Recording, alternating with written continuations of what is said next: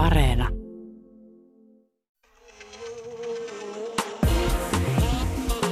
Ylepuhe ja Yle Areena. Naisasiatoimisto Kaartamo et Tapanainen.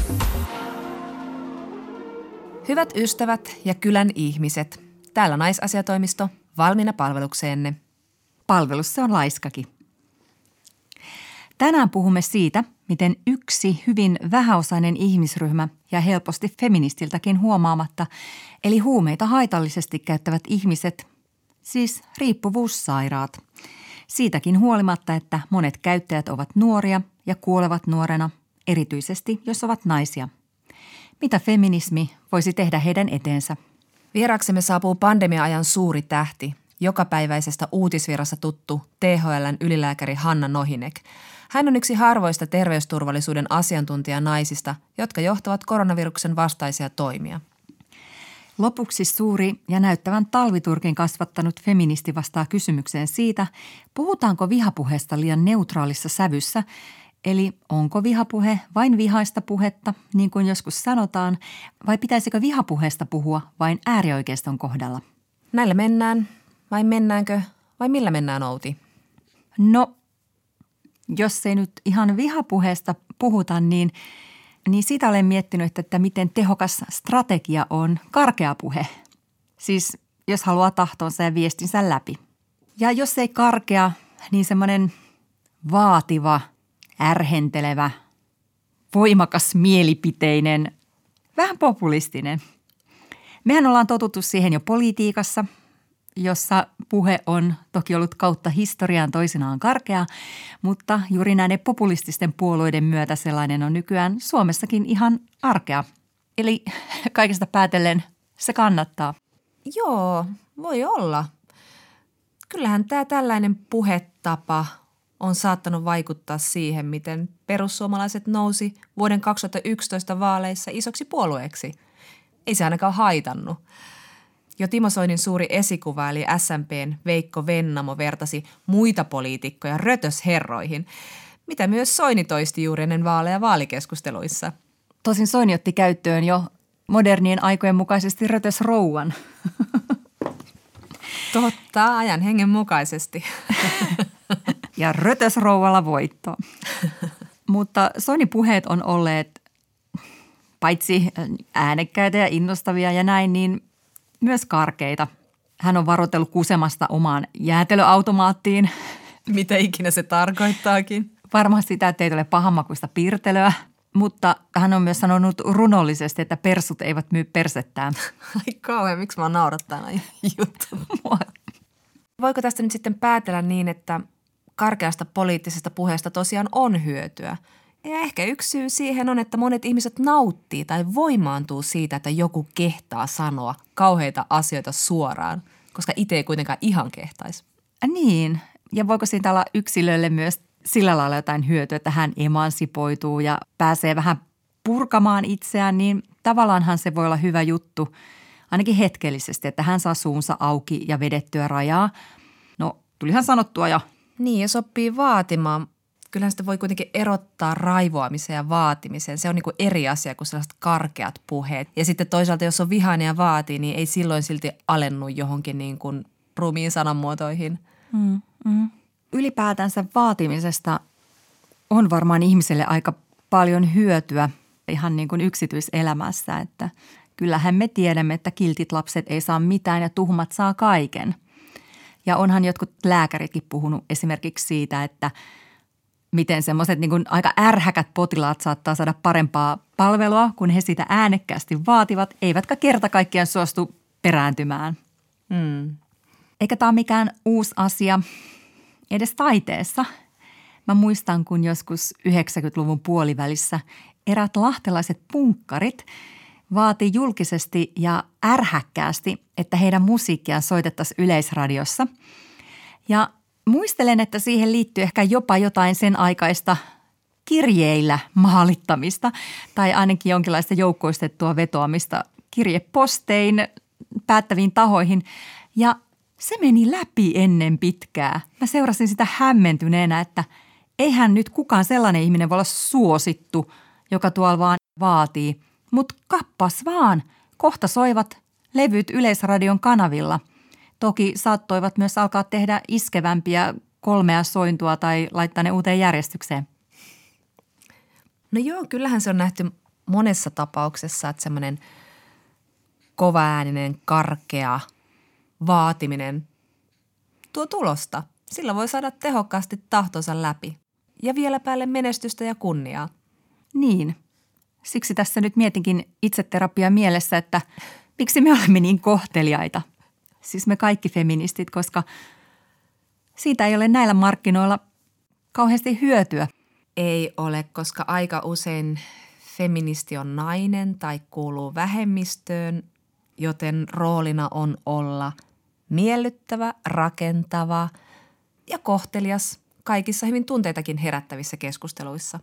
Mm, niin. Koska siis kyllä me se tiedetään, että feministejä yritetään jatkuvasti panna ruotuun leimaamalla ne, ne, me, meidät raivoaviksi hysteerikoiksi tai tämmöisiksi noita akkamaisiksi raivottariksi.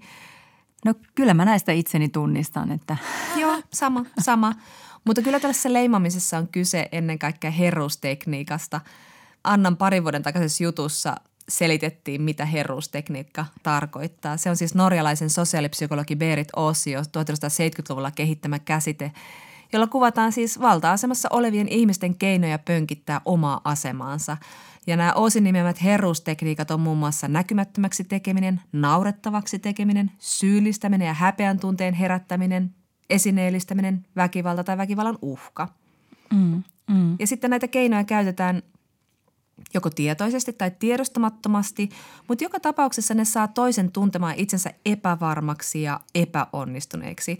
Ja tässä on kyse vallankäytöstä, joilla alennetaan toista ja sitä kautta vahvistetaan omaa asemaansa. Ja tässä juuri tämä tällainen niin kuin tunteikkaan tai vihaisesti puhuvan aktivistin tai feministin leimaaminen jotenkin irrationaaliseksi, tunnemyrskyssä heiluvaksi ihmiseksi, niin se on hyvä tapa niin kuin tehdä toisesta vähän naurunalainen ja epäpätevä.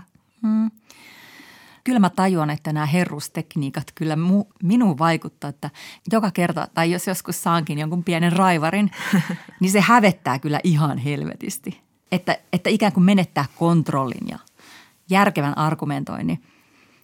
Toisaalta musta tuntuu, että ne, jotka käyttää sitten taas strategiana oman asiansa edistämiseen tätä raivoamisehkoa tapaa kommunikoida, niin ei niitä näytä hävettävän ja kyllähän sitä voi vähän ihaillakin. Todellakin. Ja onhan siinä myös se, että monessa ihmisessä semmoinen niin kuin suora vihan tai raivon ilmaiseminen, niin se voi olla aika vapauttavaa. Ja se voi myös auttaa tajuamaan, että eihän tämä vika ole mussa, vaan se on itse asiassa tässä yhteiskunnassa ja mulla on syytäkin olla vihainen ja mä saan olla vihainen tästä. Mm, mm. Se voi olla ihan niin kuin positiivinen muutosvoima. Kyllä. Ja itsestäni tuntuu, että mitä pidemmälle feminismin tietä etenen ja mitä enemmän ikää tulee, niin sitä niin kuin paskamaisempi tyyppi mä oon. Mutta onko se paskamaisuutta, jos osoittaa epäkohtia ja osoittaa niitä tunteen vallassa? niin. Kusetko omaan jäätelökioskiis vai mikä se oli?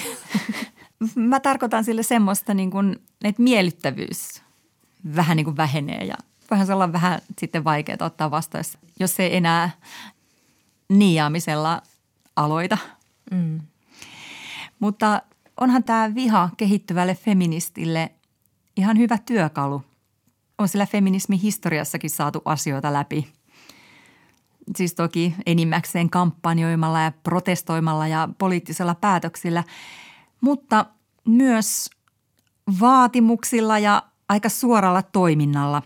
Esimerkiksi suffragetit ja VSPU järjestö mukaan lukien ajoi Briteissä 1900-luvun alussa naisten äänioikeutta.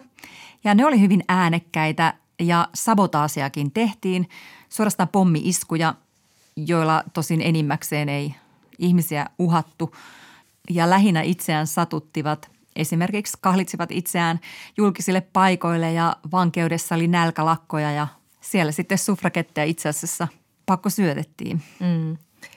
Joo, ja tämän liikkeen kuuluisin marttyyri oli Emily Davison, joka vuoden 1913 laukkakisoissa tunnetusti asteli kuningas Yrjö viidennen hevosen eteen ja tallautui kuoliaksi. Mutta nämä suffragettien protestit päättyi ekaan maailmansotaan, mutta pian sen sodan jälkeen, kun naiset olivat niin vahvasti päässeet työmarkkinoille, niin yli 30-vuotiaat naiset sai Briteissä äänioikeuden. Sitten taas jotkut maltilliset historialliset feministiset tapahtumat on saaneet aika paljon ylimääräistä painolasta ja nimenomaan siitä naisten kuvitellusta raivosta. Esimerkiksi tämä myytti on varmaan monille tuttu, että naiset heitti roviolle rintaliiveä. Ja tätä ei ilmeisesti koskaan ole oikeasti tapahtunut. Mm. Sen sijaan vuonna 1968 Atlantic Cityssä oli mielenosoitus, jossa aktivistit vastustivat Miss Amerikka-kisoja ja heittivät näitä inhottavia ja puristavia, satuttavia vaatekappaleita mahdollisesti ö, roskiin. Ja jos jossain jokin rovio paloi, niin se oli sitten mahdollisesti joku roskis, eikä mikään tämmöinen eläimellinen rintsikka rovio. Tämä on mielikuva, joka on jäänyt elämään. Alkukantaiset rintaliiveä polttelevat hurjistuneet naiset tanssivat valtavan liekkimeren ympärillä. Ja tämä on musta sääli, että ei pidä paikkaansa, että pitkin Yhdysvaltoja leimahdellut tällaisia. Totta, pettymys. Rintsikarovioita, mutta, mutta joo, jos nyt ajatellaan, että siihen feministien tai aktivistien mielenilmaisuun tai vastaan väittämiseen luetaan niin paljon just mukaan aina niitä vihan tunteita, niin kyllä se on tarkoittanut sitä, että, että jotenkin on aina sitä kuitenkin yrittänyt olla sovinnollinen ja kuunteleva. Mutta ei jotenkin jaksaisi enää. Tunnistatko sen? Kyllä todellakin. Tekisi mieli haistatella. Munkin välillä. Ja kuitenkin tässä haluaisi kilttiä ja kohteleista maailmaa rakentaa. Ne. Eikä myydä persettä. Just törmäsin jossain Twitterissä tai somessa johonkin nnnä, nönnönnö, feministit, mämmämmä, niin mulla oli sormet valmiina näppäimistöllä ne, nä, pyllyyn. Mutta ei sellaista vaan voi laittaa. Mutta noin nätisti kuitenkin. Mä oon enemmän ollut sellaisella haista perseä, prööt, tööt akselilla. Jonain päivänä. Jonain päivänä. Tuntuu ihana sanoa tämä ääneen ja saada tähän vertaistukea. Just niin. Olipa kerran nainen, jonka teki mieli sanoa jotain törkeää. Koska sitten tietenkin sitä miettii aina seurauksia. Kiltistä tytöstä tuhmaan on ilmeisen lyhyt matka, mutta onko siitä sitten sen enempää oikeasti hyötyä? Niin, viekö se asioita eteenpäin vai aiheuttaako se vain enemmän kitkaa ihmisten välille? Niin, mietityttää, että onko naiset ja muut tasa-arvon taistelijat suorastaan pakotettu käyttäytymään sopuisasti, että yksi karkeus pilaa kaiken argumentaation, että pitää neuvotella, kun pilkataan, että onko tämä ilmapiiri nyt vaan sitten jäänyt sellaiseksi – No jos se on asian kannalta tärkeää ja se edistää tasa-arvoa, niin hyvä on. Mutta sitten meille pitää suoda joku niinku ympärivuorokautinen pääsy johonkin semmoiseen niinku konttiin, jossa voi hakata tavaraa säpäleiksi. Feministinen Fight Club, jossa ei lyödä kyllä ihmistä, koska se sattuu, mutta ihan vain sen takia, että nuppi pysyy kasassa. Mm. Onneksi feministillä on kuitenkin hyvin varustelusta työkalupakissaan yksi aika paljonkin käytetty keino, nimittäin passiivis-aggressiivisuus. Hmm. Eli tämä Michelle Obamankin markkinoima viisaus, when they go low, we go high. Eli ajatus on se, että jos toiset päättävät lähteä tällaiseen alatyyliseen loanheittoon, niin me emme sellaisen sorru. Henkistä ylemmyyttä ja alentunutta hiljaisuutta. Mm. Karjakon katsetta. Toistaiseksi siis tyydymme siihen, että aggressiota se on passiivis-aggressiivisuuskin. Mutta muutetaanko ystävällisellä argumentoinnilla ja hiljaisella paheksunnalla? Sellaista maailmaa, jossa muut huutaa ja mesoaa? Enpä tiedä. Ylepuhe ja Yle Areena. Naisasiatoimisto Kaartamo et Tapanainen. Korona, huokaus beta, delta, omikron, kopsis ja tööt. Nyt väsyttää. Mutta ei ehkä väsytä yhtä paljon kuin koronan kanssa jo lähes kaksi vuotta työskennellyttä terveydenhuollon henkilökuntaa tai vaikkapa Terveyden ja hyvinvoinnin laitoksen henkilöstöä. Yksi heistä on suomalaisille hyvin tutuksi tullut THLn ylilääkäri Hanna Nohinek, jonka työviikot ovat kuulemma venyneet 70 tuntisiksi ja jolla ei ole kunnollista lomaa koko kriisin aikana ollut. Mutta siinä hän istuu. Hanna, jos nyt katsot taaksepäin tätä erikoista aikaa, niin mikä siellä on ollut semmoinen ehkä pysäyttävin hetki tai tieto tai käänne? Ootko ehtinyt pysähtyä pohtimaan? No sepä tässä onkin ollut, että ei ole hirveästi ollut aikaa katsoa taaksepäin, että koko ajan katsotaan vaan eteenpäin ja mietitään seuraavaa steppiä ja mielellään ollaan muutama askel edellä, mutta et eihän se näiden muuntovirusten kanssa aina niin onnistu.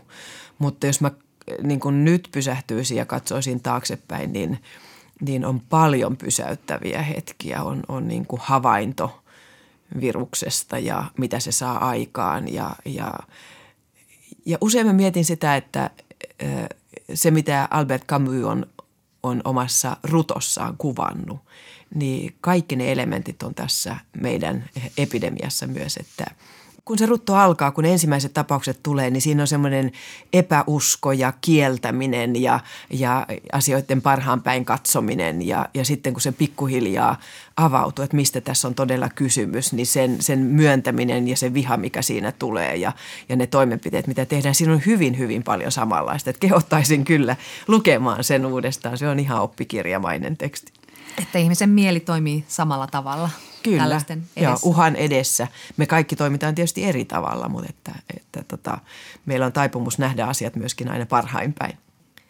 No Kamun rutossa ihmiset ovat reagoineet samankaltaisesti tietysti myös eri tavoin tällaiseen uhkaan, mutta kyllä meidän tätä pandemia leimaa myös tämä kansalaiskeskustelu, joka on tietenkin siirtynyt aikalaisen someareenoille, mutta myös sitten se palaute, mitä koronaa hoitavat ihmiset saavat. Sä oot sanonut, että valkoinen lääkärin takia tämmöinen tiedennaisen identiteetti suojaa sua siltä, mutta eikö todella se julkinen palaute ja keskustelu ja myllytys ja höykyttäminen mene koskaan ihon alle?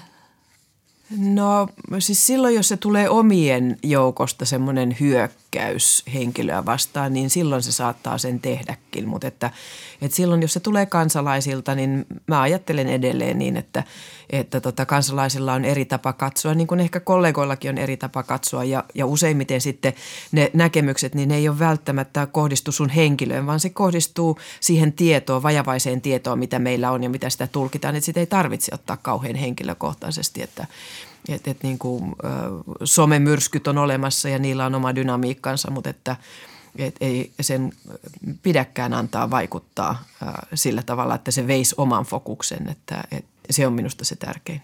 Mm, mm. Sä oot kertonut julkisuudessa kuitenkin siitä, että sitä vihapostia todella tulee ja useinhan vihaposti kohdistuu erityisesti sukupuoleen, tiettyyn sukupuoleen, niin Oletko huomannut THL tai oletteko te huomannut kollegoiden kesken, että se sun sama vihaposti tai kritiikki verrattuna vaikka miespuoleisiin kollegoihin olisi eri suhtaista tai erilaista tai – No jos ajatellaan Mika Salmista ja, ja minua, niin ei me olla verrattu sitä, että kumpi saa minkäkinlaisia vihaposteja. Molemmat me saadaan niitä. Häntä varmaan ei kutsuta noitaakaksi niin kuin mua on kutsuttu, että ehkä häntä kutsutaan joksiks muuksi, mutta että ei me olla tehty semmoista vertailevaa tutkimusta. Sehän on ihan hauskaa itse asiassa katsoa, että on, löytyykö niistä niin kuin sukupuolittuneita trendejä. Voi hyvin löytyäkin. Hmm. Koskaan aikaisemmin ainakaan minun muistissani niin terveysviranomaiset ei ole ollut noin paljon esillä kuin nyt tässä hmm. tämän parin vuoden aikana. Ja mediakin on joutunut varmaan ottamaan teihin vähän niin kuin uudenlaista suhdetta, että, että oletteko te julkisuuden henkilöitä vai terveysviranomaisia ja mitä sä itse koet Hanna Nohinek, onko julkisuus ollut reilu nyt terveysalan ammattilaisia kohtaan?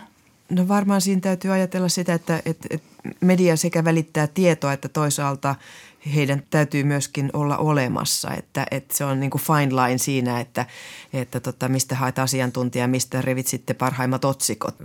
Ja, ja medioiden dynamiikka on tietysti vähän erilainen riippuen siitä, keitä, keitä halutaan palvella – mutta se, että onko reilu tai epäreilu, mä luulen, että kaikki me ollaan sillä tavalla jatkuvasti uusiutuvan tiedon ääressä – että, että siitä voi tulla sitten niitä ylilyöntejä. Onko sun mielestä media hakenut vastakkainasettelua vaikka THL ja vaikka STM tai hallituksen välillä sillä lailla, että se olisi sun mielestä tarkoituksenmukaista ja kiehtovaa taistelua kulisseissa? On, onhan sitä haettu joo, mutta että, että mikä se todellisuus sitten on, että, että meillä on eri roolit ja eri rooleissa on erilaisia näkemyksiä siitä, miten olemassa olevaa näyttöä tulkitaan. Ja se on minusta ihan luonnollista – että asiantuntijan rooli on eri kuin päättäjän rooli, että päättäjä vastaa paljon laajemmasta kokonaisuudesta ja silloin se päätös voi joskus olla jopa, jopa näytön vastainen tai että se näyttö asetetaan sitten erilaiseen asemaan suhteessa johonkin muuhun näyttöön tai laskelmaan, että – minusta se kuuluu demokratiaan, että meillä on erilaisia näkemyksiä niistä yritetään löytää kompromissi. Enkä mä, enkä mä näe, että, että se välttämättä olisi vastakkainasettelu. Että tietysti joku, joku lööppi voi sitten siitä ottaa taas lööppiotsikon ja, ja saada klikkejä sitä kautta, mutta että tuskin se itse tarkoitus on. No meillä on erilaisia mielipiteitä myös, mitä tulee rokotteisiin ja tästä käydään nyt paljon keskustelua ja montaa huolettaa se, että onko tässä ystävyys- tai sukulaissuhteet katkolla suurin piirtein, kun leirit jakautuvat totta kai huomioon ottaen se, että suurin osa suomalaisista on ottanut rokotteen. Mm. Mutta miten sä THL Hanna Nohinek näet ihmisten syyt siellä rokottamattomuuden taustalla? Millaisia ne on ja miten niihin voisi niin kuin vastata tai miten niistä voisi keskustella ilman, että tämä ilmapiiri vain kärjistyisi ja asetutaan enemmän ja enemmän toisiamme vastaan – siellä on hyvin moninaisia syitä, että, että ne, jotka ei ottaneet rokotteita, niin ei ole homogeeninen massa, vaan että siellä on kysymys rokotteiden saavuttamisesta, että onko rokotuspaikat sillä tavalla helppoja tai rokotusajat on helppoja, että ihminen pääsee menemään. Sitten voi olla terveydellisiä syitä, ettei uskalleta ottaa rokotetta tai jopa ei voida ottaa rokotetta, jos on voimakas anafylaktinen reaktio. Ja sitten siellä on erilaisia huolia – murheita, ähm, salaliittoteorioita. Siis meillä on kavalkadi erilaisia syitä ja tämä tekee sen niin haastavaksi, että miten tämä viimeinen 20 prosenttia, joka on rokottamatonta, että miten me heidät tavoitetaan. Että, ja se tietysti vie aikaa ja resurssia. Hmm.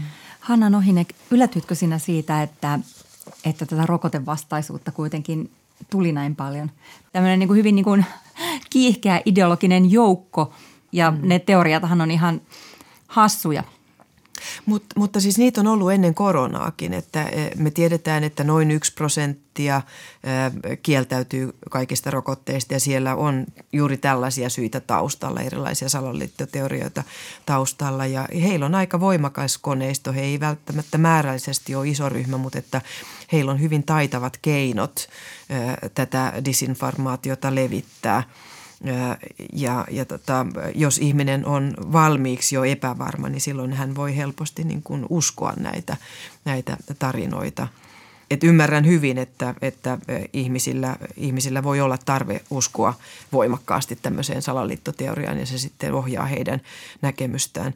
Ja, ja toisaalta siis meillähän on täysin uutta teknologiaa, RNA-rokotteita, joita vaikka niitä on kehitetty yli 20 vuotta, niin – meillä ei ole ollut yhtään tehokasta toimivaa RNA-rokotetta aikaisemmin ja näihin tämmöisiin uusiin teknologisiin alustoihin aina liittyy huolia ja, ja murheita ja ymmärrän hyvin, että, että joku voi olla niistä huolissaan ja haluaa vielä enemmän näyttöä kuin mitä meillä tällä hetkellä on tai pitempiaikaista näyttöä kuin mitä meillä tällä hetkellä on ja se, se sitten ohjaa heidän käyttäytymistään. Mm. No miten sä näet, onko tämä osoitus jonkinlaisesta niin kuin yksilökeskeisen kulttuurin valtaan tulosta länsimaissa. Toki on ollut jo vuosikausia vallalla tämmöinen yksilökeskeinen ajattelu versus tämmöinen yhteisöllisyys. Tätä vaan niin kuin kuvasi hyvin tämä kartta Suomesta, jossa niin kuin Itä-Suomessa on otettu enemmän rokotuksia mm. kuin Länsi-Suomessa. Ja Länsi-Suomea kuvataan hyvin tämmöiseksi tai paljon enemmän Itä-Suomea yksilökeskeisemmäksi alueeksi. Näetkö, että on osoitus siitä, että me ajatellaan jotenkin itseämme, emmekä itseämme osana yhteisöä ja muita ihmisiä? No toi on yksi näkökulma, mutta toisaalta eihän tämä uusi ilmiö, että me voidaan mennä sata vuotta taaksepäin ja, ja silloinkin oli itä-länsi ero. Eli, eli jos ajatellaan isorokkorokottamista, niin sitä hyväksyttiin paljon vähemmän Länsi-Suomessa. Että silloin Ihan pitkät tosi. juuret, että, että, että tota, mistä kaikesta se kumpuaa tietystä tavasta ajatella ja onko se yksilöllistä vai ei. Niin, niin tota, ja, ja siihenkin niin kuin yksilölliseen ajatukseen, e, eihän se yksilö ole yksi, vaan hänellä on myöskin oma ryhmänsä ja se oma ryhmä ää, tuottaa sitä ajattelua ja, ja tapaa jäsentää maailmaa, että, että se ihminen on osa sitä yhteisöä, mutta ei osaa tätä meidän suurempaa yhteisöä, joka on hyväksynyt rokotukset osana terveydenhuoltoa, että, että tota, aina se ihminen on osa sitä omaa yhteisöään ja omana yksilönään tietysti tekee omia ratkaisuja itsensä ja lastensa puolesta, että, että tota, kyllä se on meillä pitkään jo ollut, ollut täällä. Et ei se ole pelkästään tätä aikaa, mutta että ehkä tässä ajassa sitten paremmin vielä korostuu se, että meillä on erilaisia yhteisöjä, jotka voi olla omassa kuplassaan aika pitkään ilman, että sitten välttämättä altistuu toisenlaiselle ajattelulle. Että ehkä se on enemmänkin sitä meidän, meidän aikaa. Mm. No sä oot itsekin luonnehtinut itseäsi julkisuudessa rokotekriittiseksi. Mitä se tarkoittaa sinun kohdallasi? No siis mä ajattelen, että kriittinen ihminen on sellainen, joka kysyy, että mistä ilmiöstä on kysymys ja mitkä on, mitkä on meidän interventioiden hyödyt ja haitat ja onko hyödyt ja haitat oikeassa suhteessa. Ihan samalla tavalla kuin me kysytään, että onko se rahallinen panos, mikä me laitetaan rokotuksiin, niin onko se oikeassa suhteessa siihen saavutettuun terveyshyötyyn. Minusta se on niin kuin – rehellisen ihmisen hyvä piirre, että hän kyseenalaistaa ja, ja kysyy, että onko se tieto sellaista, että mä voin siihen luottaa ja johtaako se tämmöiseen tapaan toimia. Että, et, et se, se on meidän niin kuin länsimaalainen ää, tietoon ja tieteeseen pohjaava elämäntapa ja, ja näkemys, miten yhteiskuntaa kehitetään. Sillä tavalla mä ajattelin itseäni mm. rokotekriittisenä. Mm. Ja, ja se on se työ, mitä me THL tehdään, että aina me kysytään, että onko hyödyt ja haitat oikeassa suhteessa ja onko taloudelliset panokset oikeassa suhteessa. Niin, että te olette oikeastaan niitä kaikista eniten rokotekriittisiä ihmisiä. Juuri näin voisi, joo, kyllä. Minä en kritisoinut millään lailla, marsin siinä tyytyväisenä ja onnellisena. niin, mä vein kuohuviinipullon muuten mukana, niin sanoin, että en tiedä saatteko ottaa vastaan, mutta jätän tähän jotain. Miten sä Hanna Nohinek näet rokotusten politisoitumisen? Onko sellaista tapahtunut meillä? Näin sanoi nimittäin Helsingin ja Uudenmaan sairaanhoitopiirin diagnostiikkajohtaja Lasse Lehtinen Iltasanomissa lokakuussa. Suora lainaus häneltä, jos maan oppositiossa vastustetaan kaikkea, mitä hallitus tekee, niin silloin vastustaa myös hallituksen koronalinjauksia. Ja hän vertasi siihen, että Yhdysvalloissa tämä on johtanut tosi isoihin ongelmiin konservatiivit ovat jakautuneet sinne rokotusten vastustajiin ja rajoitusten vastustajien enemmän kuin demokraatit. Mutta sitten Lehtonen otti vertailukohteeksi Portugalin, jossa hänen mukaansa nämä eivät ole politisoituneet samalla tavalla ja sitten taas rokotekattavuus on Euroopan kärkeä. Miten sä näet tämän, miten meidän niin kuin eduskuntapuolueet ja kansanedustajat ovat niin kuin hoitaneet homman ja onko tämä kysymys politisoitunut liikaa?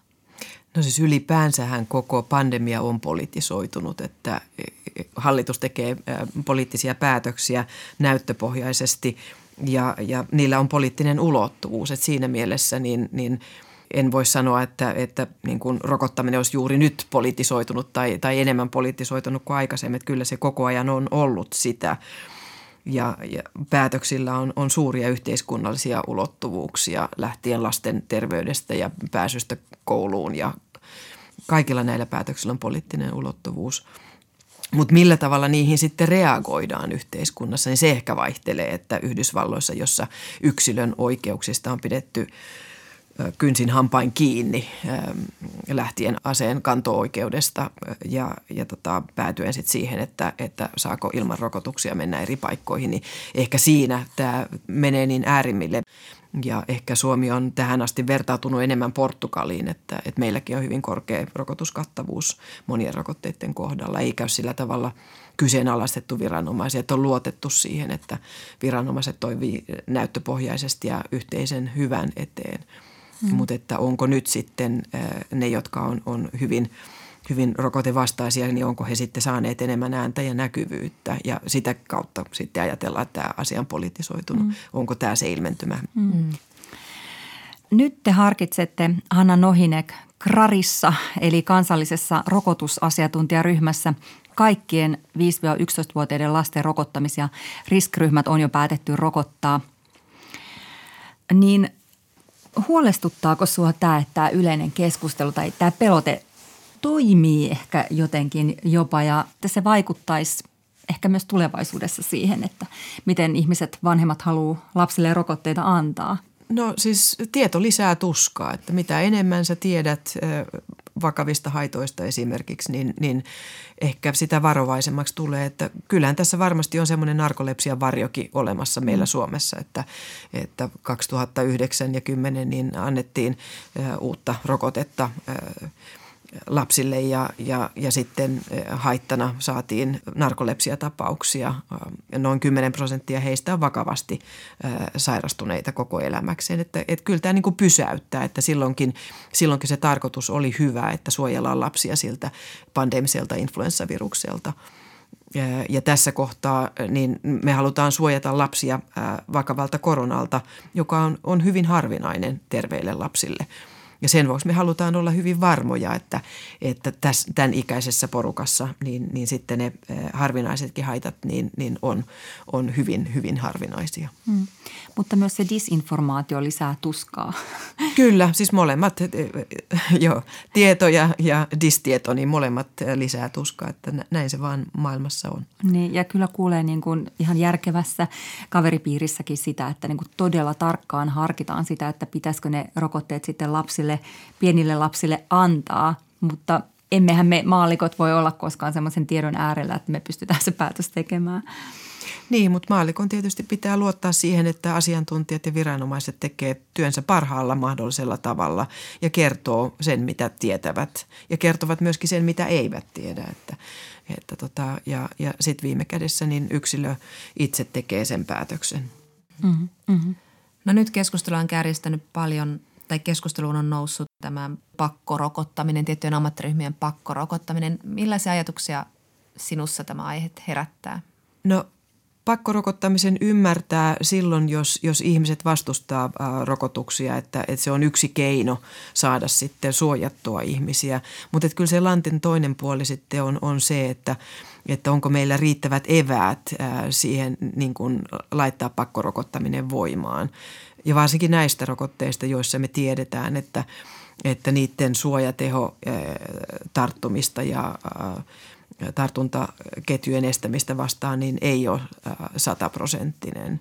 Että se olisi paljon helpompi tehdä se ratkaisu, jos me tiedettäisiin, että nämä, nämä rokotteet suojaisi jokaista meitä infektiolta ja tartunnoilta ja tartuttamiselta, mutta näin ei tällä hetkellä ole. Että, et, et siinä mun kohdallani tulee, tulee vähän se huoli ja epä, epämukavuus, että, että tota, pakotetaan ihmisiä ottamaan – rokotteita, jotka sitten ei anna sataprosenttisesti suojaa siltä, miltä me haluttaisiin, että ne suojaisi. Eli mm. siltä tartuttamiselta, että jos halutaan, että hoitohenkilökunta ei tartuta hoidokkejaan, niin se ei näillä rokotteilla onnistu sataprosenttisesti. Mutta se kuitenkin vähentää sitä mahdollisuutta. Se vähentää sitä mahdollisuutta ja se vähentää sitä merkitsevästi, mutta ei täydellisesti. Mm. Ja, ja myöskin se suojateho ajassa vähenee. Että niin kuin suojateho – infektoitumista ja tartuttamista vastaan vähenee nopeammin kuin suojateho vakavalta taudilta. Mm. Mm.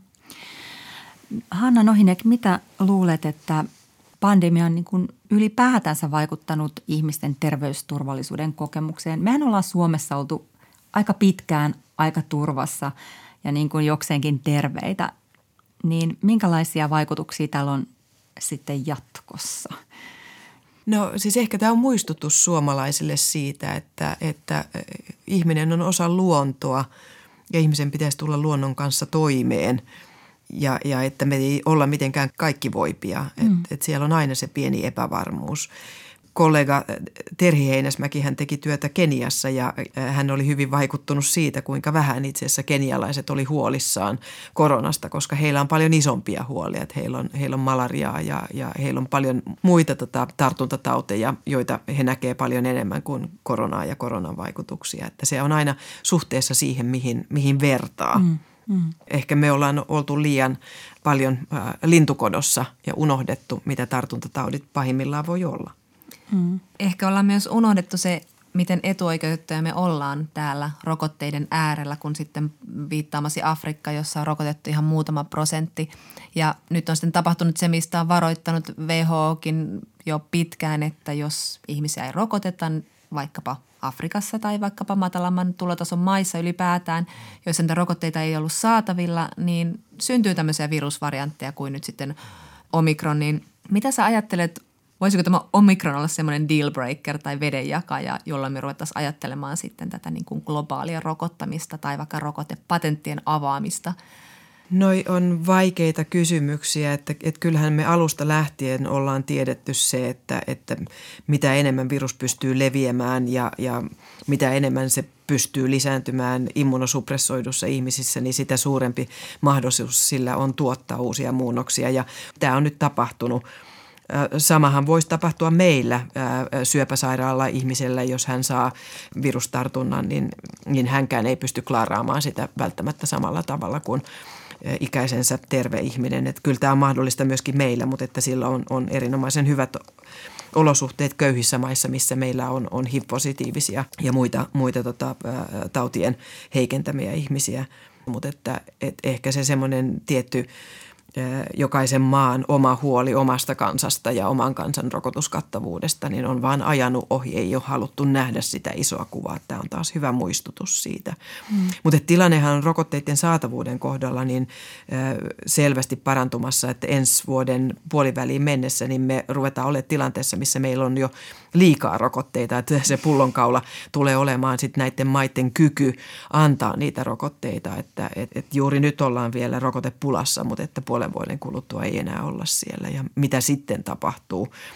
Onko sitten omikronille tai seuraaville muuntoviruksille räätälöityjä rokotteita ja miten niitä saadaan annettua, niin, niin nämä on sitten niitä seuraavia kysymyksiä. Mm-hmm.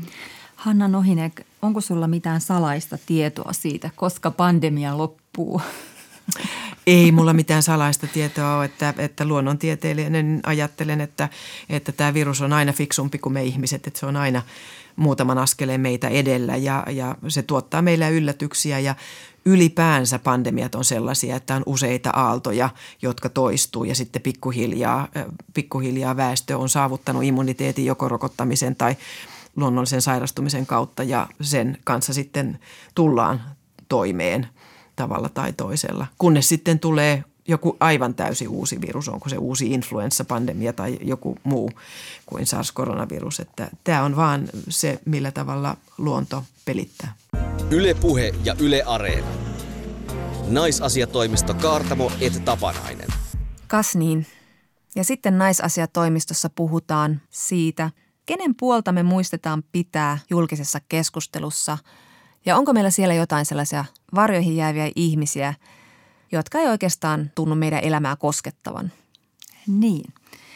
Ja pitäisikö koskettaa vähän enemmän, varsinkin kun tässä feministejä ollaan, eli hyviä ihmisiä. Ja nyt kun talvi on tullut koko Suomeen, niin on kylmä. Ja ulkona on ihmisiä, joilla ei ole mitään paikkaa, jota kutsua kodiksi.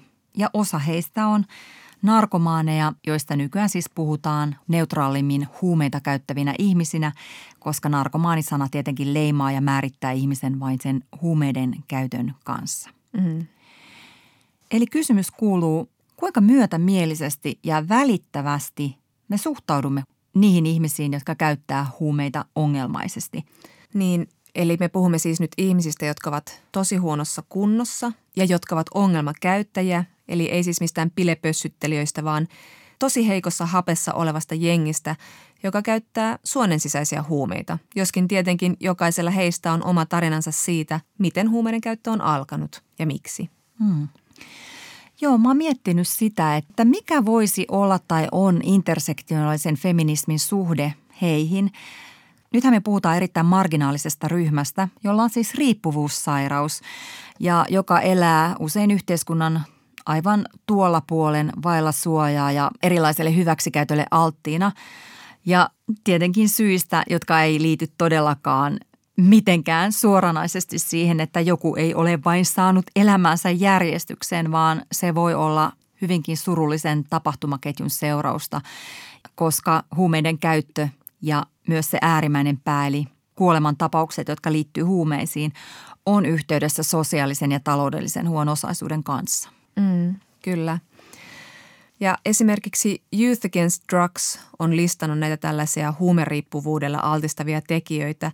Ja siinä listassa aika paljon on just sosioekonomiseen asemaan liittyviä syitä. Sellaisia kuin turvattomuus ja kriisit kasvuiässä tai yksinäisyys ja valvomaton vapaa-aika. Siellä on koulunkäynnin ongelmia ja oppimisvaikeuksia ja siellä on impulssikontrollin puutetta. Ja sitten tietenkin puuttuu luotettavia aikuiskontakteja – ja sitten just sellainen niin kuin runsas päihteiden käyttö siinä lähiympäristössä ja päihteiden helppo saatavuus ylipäätään. Mm. Ja juuri näistä taustatekijöistä johtuen, niin kyllä nyt ajattelisin, että huumeiden käyttäjien asema sopisi nousta feministiseen keskusteluun ehkä enemmän intersektionaalisuuden hengessä, koska kyllähän feminismi tuo esiin nyt muutenkin, että miten erilaiset lähtökohdat meillä kaikilla on erilaisiin taustoihin liittyvien asioiden takia – eli sukupuoli, seksuaalinen suuntautuminen, etnisyys, yhteiskuntaluokka, kasvuolosuhteet. Kaikki tämä vaikuttaa siihen, millaiset mahdollisuudet meillä yhteiskunnassa on. Joo, ja suuremmalla syyllä, kun ajattelee, että huumeita haitallisesti käyttävät ihmiset on yleensä nuoria, eli he ovat hyvin suojattomassa asemassa myös siksi. Mm. Ja jos he kuolevat huumeisiin, he myös kuolevat silloin nuorena. Keski-ikä huumekuolemissa on noin 30 vuotta – mutta naisten kohdalla huumekuolleisuus on suurinta alle 25-vuotiaana. Joo, ja sitten yleensä huumeita käyttävät ihmiset on myös aloittaneet sen käytön tosi nuorina. Ylellä näytettiin keväällä narkomania-dokkari, joka on Yle Areenassa edelleen, ja sen päähenkilöt Julle ja Konsta kertoo, että he aloitti huumeiden käytön käytännössä lapsina. Julle 15-vuotiaana ja Konsta vain 11-vuotiaana. Mm. Ja monilla huumeita haitallisesti käyttävillä on traumataustaa ja usein sitä tulee huumeita käyttäessä vain lisää, koska huumeita voidaan rahoittaa haitallisella tavoilla, mm. vaikkapa myymällä seksiä. Ylellä haastateltiin muutama vuosi sitten Muhoksella toimivan Pohjola-koti koulukodin johtaja Kati Lehtolaa, joka kertoi, että suurin osa heille tulevista lapsista käyttää huumeita ja juurikin lieventääkseen sitä pahaa oloa ja että yksi syy ongelmien pahenemiseen on just yhteiskunnallinen eriarvoistuminen. Köyhyys on lisääntynyt ja sen mukana erilaiset ongelmat perheissä, johon liittyy usein sitten päihteet, rikollisuus ja väkivalta. Mm. Mutta silti, vaikka he olisivat melkein lapsia, tai hyvin nuoria, niin huumeita käyttävät ihmiset on tässä yhteiskunnassa aina ollut jotenkin sellainen halveksittu ryhmä, jonka hyvinvointi ei tunnu kiinnostavan ketään mutta kuin päihdetyöntekijöitä. Mm. Siitä kertoo se, että esimerkiksi yhteisvastuukeräyksissä on saatu kaikkien aikojen huonoimmat tuotot silloin, kun on kerätty päihderiippuvaisille. Toinen ryhmä on muuten ylivelkaantuneet. Että jos, jos asiansa tällä tavalla sössii, niin yhteiskunnan apua ei saa – yleisen mielipiteen mukaan. Mm, mm. Ja kertoohan jotain sekin, että huumeiden käyttö on rangaistavaa, vaikka tavallaan voisi myös ajatella, että nämä ihmiset ovat olosuhteiden ja siitä seuraavan päihteiden käytön uhreja. Ja koska käyttö on rangaistavaa, niin se rangaistuksen pelossa ei välttämättä sit haeta apua viranomaisilta tai terveydenhuollosta. Tavallaan voisi ajatella, että näiltä osin tämä lainsäädännöllisesti rinnastuu parituksen tai ihmiskaupan uhreihin, jos ajatellaan vaikka seksikauppaa. Ihmiskaupan uhri voi apua hakiessaan tulla itse rangaistuksi, eli käännytetyksi vaikka maasta. Hmm. Kyllä, ja silti niin tämä rangaistavuus nähdään sellaisena käytäntönä, joka halutaan säilyttää.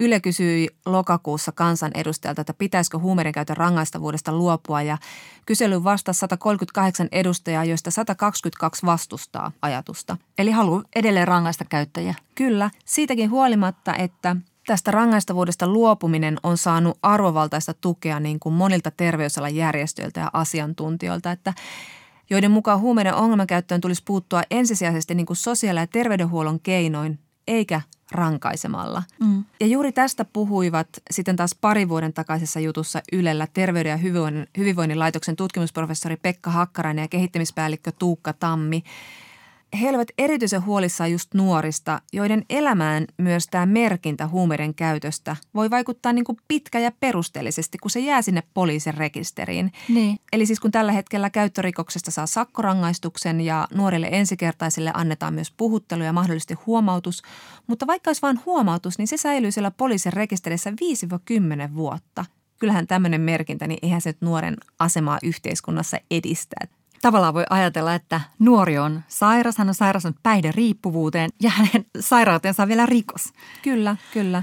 Ja siis monta kertaa meillä puhutaan tästä Portugalin mallista, että Portugalissahan laillistettiin huumeiden käyttö ja pienten määrien hallussapito vuonna 2001. Ja siellä nyt näiden vuosien aikana on huomattu, että käyttö ei ole lisääntynyt, mutta näille ihmisille kohdistuvat haitat ja yhteiskunnalle kohdistuvat haitat ovat vähentyneet. Mm, mm. Ja tässä tosiaan puhutaan siis huumeiden käytöstä eikä myynnistä, mikä onkin sitten ihan toinen asia. Joo. Se on selvää, että sen täytyy olla rangaistavaa. Kyllä. Mutta tietenkin, jos me mietitään tätä kysymystä huumeiden haitallista käyttöä niin kuin intersektionaalisen feminismin kannalta, niin täytyy tietenkin myös pohtia päihteiden käytön sukupuolittuneisuutta ja siihen liittyviä niin kuin sukupuolierityisiä kysymyksiä. Joo. Varmaan semmoinen tyypillinen mielikuva huumeita käyttävästä ihmisestä on sellainen sekavan oloinen, aggressiivisesti käyttäytyvä mies ja suurin osa huumeita käyttävistä on miehiä, mutta – mahtuu mukaan muitakin. THL mukaan huumeongelmista kärsivistä ihmisistä keskimäärin neljännes ja huumehoidon asiakkaista viidennes on naisia. Ja tietenkin esimerkiksi kadulla asuminen voi olla naiselle vaarallisempaa kuin vaikka miehille.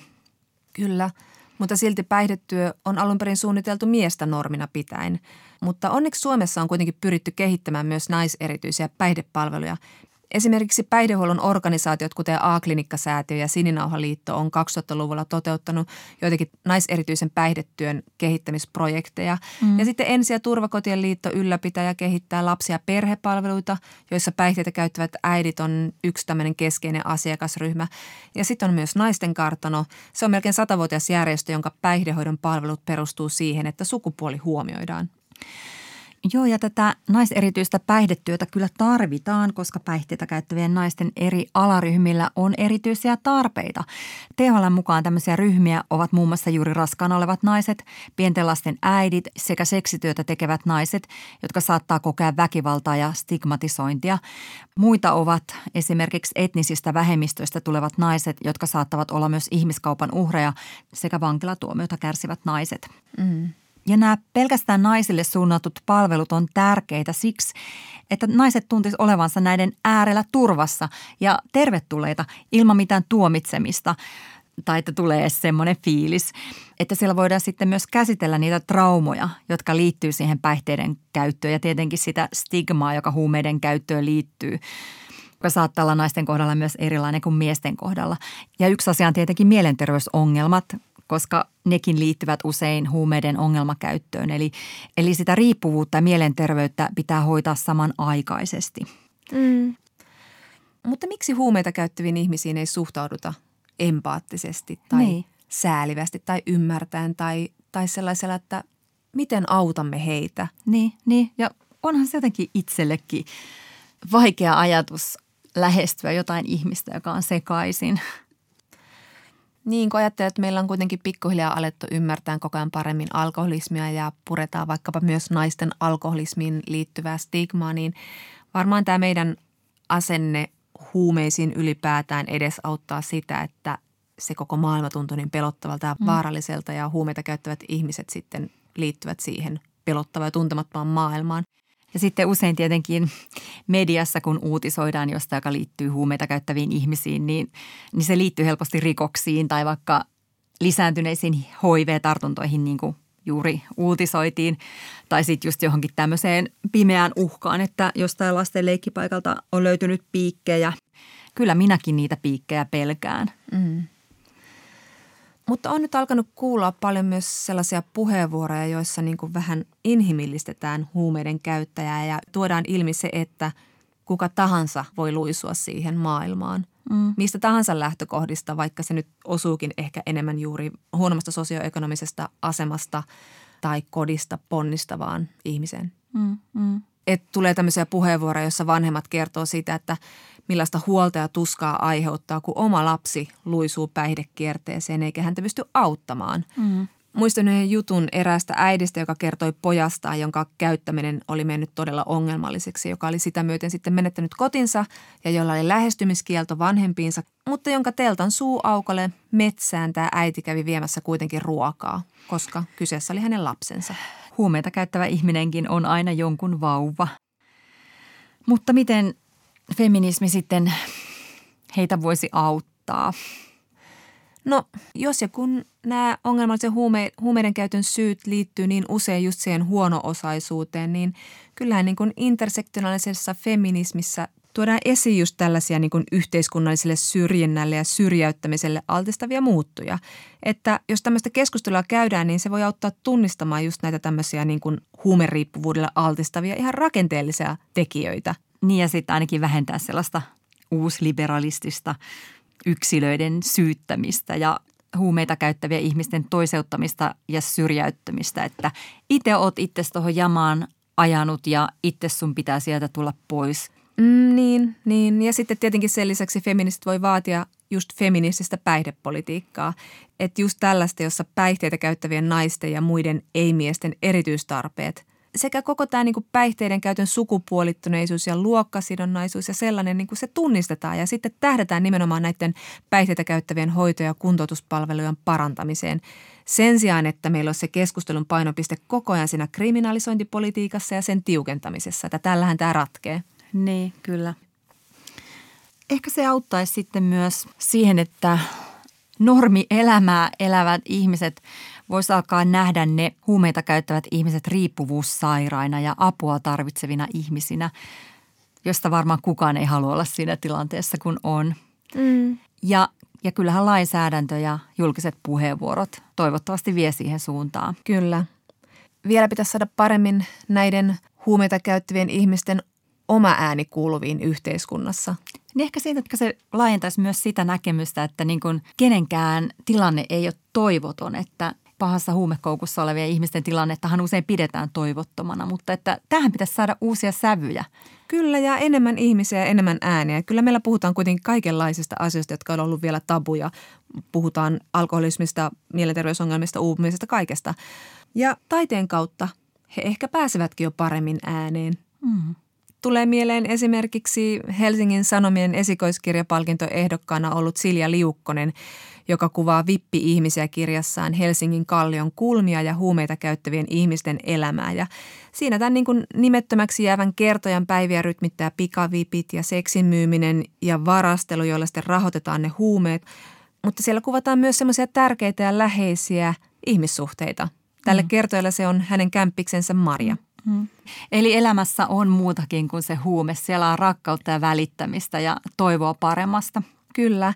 Tai sitten tulee mieleen ruotsalaisen Sara Stridbergin pari vuoden takainen Rakkauden Antarktis, jonka päähenkilönä on tämmöinen huumeita käyttävä nainen, joka murhataan siinä alussa ja seuraa sitten ikään kuin kuolleena sitä elämäänsä. Ja siinä kuvataan, kuinka hänen niin kuin kaksi lastansa on otettu huosta jo varhain, mutta ei se silti poista sitä, ettei sen äidin sydämessä elä koko ajan rakkaus niitä lapsia kohtaa, vaikka hän ei ole kyennytkään olemaan heille äiti. Mm. Mutta nämä on niin kuin arvokkaita ääniä, koska näissä niin kuin huumeiden käyttäjä ei toiseuteta, vaan niin kuin näytetään, että kyseessä on ihmiset, joilla on ihan samanlaiset perustarpeet kuin kaikilla muillakin. Ja just tällaiset niin kuin rakkauden ja läheisyyden ja kohdatuksi tulemisen tarpeet. Mm. Ja just tuo kohdatuksi tulemisen tarve, niin se ei kyllä heidän kohdallaan toteudu tässä yhteiskunnassa vielä tarpeeksi hyvin. Ylepuhe ja Yle Areena. Naisasiatoimisto Kaartamo et Tapanainen. No niin, ja sitten ollaankin rati riti rallateltu suuren feministin viileyteen. Ja tämä onkin sarjan viimeinen kysymys. Aiempia viisaita vastauksia voi kuunnella Yle Areenasta täältä ikuisuuteen. Tällä viikolla saimme tällaisen kysymyksen. Veikka Lahtisen mukaan nyt puhutaan liian yleisluontoisesti ja poliittisen neutraalisti vihapuheesta. Hänestä vihapalaute on järjestään konservatiivista ja äärioikeistolaista ja sen tavoitteena on vaientaminen. Hämärtääkö neutraali puhuminen yleisesti vihapuheesta, sen kuinka raasta asiasta on kyse ja kuka vihapuhetta todellisuudessa eniten viljelee? Äh, joo, tämä kysymys on noussut tosiaan tietokirjailija Veikka Lahtisen Mikä meitä vaivaa podcastin Instagram-tililtä, jossa Lahtinen toi esiin, että kun keskustellaan kanselkulttuurista, niin sivuutetaan äärioikeiston taktiikat, vaikka pitäisi keskittyä siihen tappouhkausten lähettelyyn, tekaistuihin tutkintapyyntöihin ja häirintäpuheluihin. Mutta tähän kysymykseen haimme vastauksen tutkija Tuija Saresmalta, joka on feministisen salaseuramme vihapuhe-asiantuntija. Tuija Saresma sanoi, että vihapuheesta on viime aikoina esitetty julkisuudessa erikoisia väitteitä, että kyse on muka vain puheesta, että kyllä puhetta maailman mahtuu, että ei pidä olla liian herkkähipiäinen. Nämä vihapuhetta vähättelevät tahot, varsin usein radikaali oikeistolaiset, pyrkivät leimaamaan vihapuheesta puhumisen automaattisesti sananvapauden rajoittamiseksi. Se on pöyristyttävää, sillä tutkimuksissa on toistuvasti todettu, että vihapuhe ei jää vain puheen tasolle, vaan se todella vahingoittaa kohteitaan aivan kuin fyysinen väkivaltakin. Siksi puhe vihapuhehysteriasta on loukkaus vihapuheen uhreja kohtaan ja melkein kuin uusi isku vasten kasvoja. Vihaista puhetta ja esimerkiksi vallanpitäjien kärkästäkin kritiikkiä saa ja pitää demokratiassa esittää. Mutta kun vihapuhetta aletaan käyttää strategisesti eri ihmisryhmien hiljentämiseen, ollaan matkalla totalitarismiin. Koska juuri laita ja jopa äärioikeistolaiset tahot harjoittavat vihapuhetta hiljentämisen taktiikkana, jonka tehokkuus on valitettavasti todettu, olisi ehkä syytä miettiä, mitä muita ilmaisuja kieltämättä politisoidun vihapuhesanan ohella voisi käyttää tästä vahingollisesta ja demokraattista osallistumista rajoittavasta keskustelusta. Tuija Saresma ajattelee, että koska vihapuhe on väkivaltaa, voisimme useammin käyttää vihapuheen synonyyminä sanallista väkivaltaa. Tuija Saresma jatkaa, että varmasti toisinaan on paikallaan puhua myös nimenomaan arvokonservatiivisten taantumuksellisten ryhmien strategisesti käyttämästä ja jopa äärioikeistolaisesta vihapuheesta.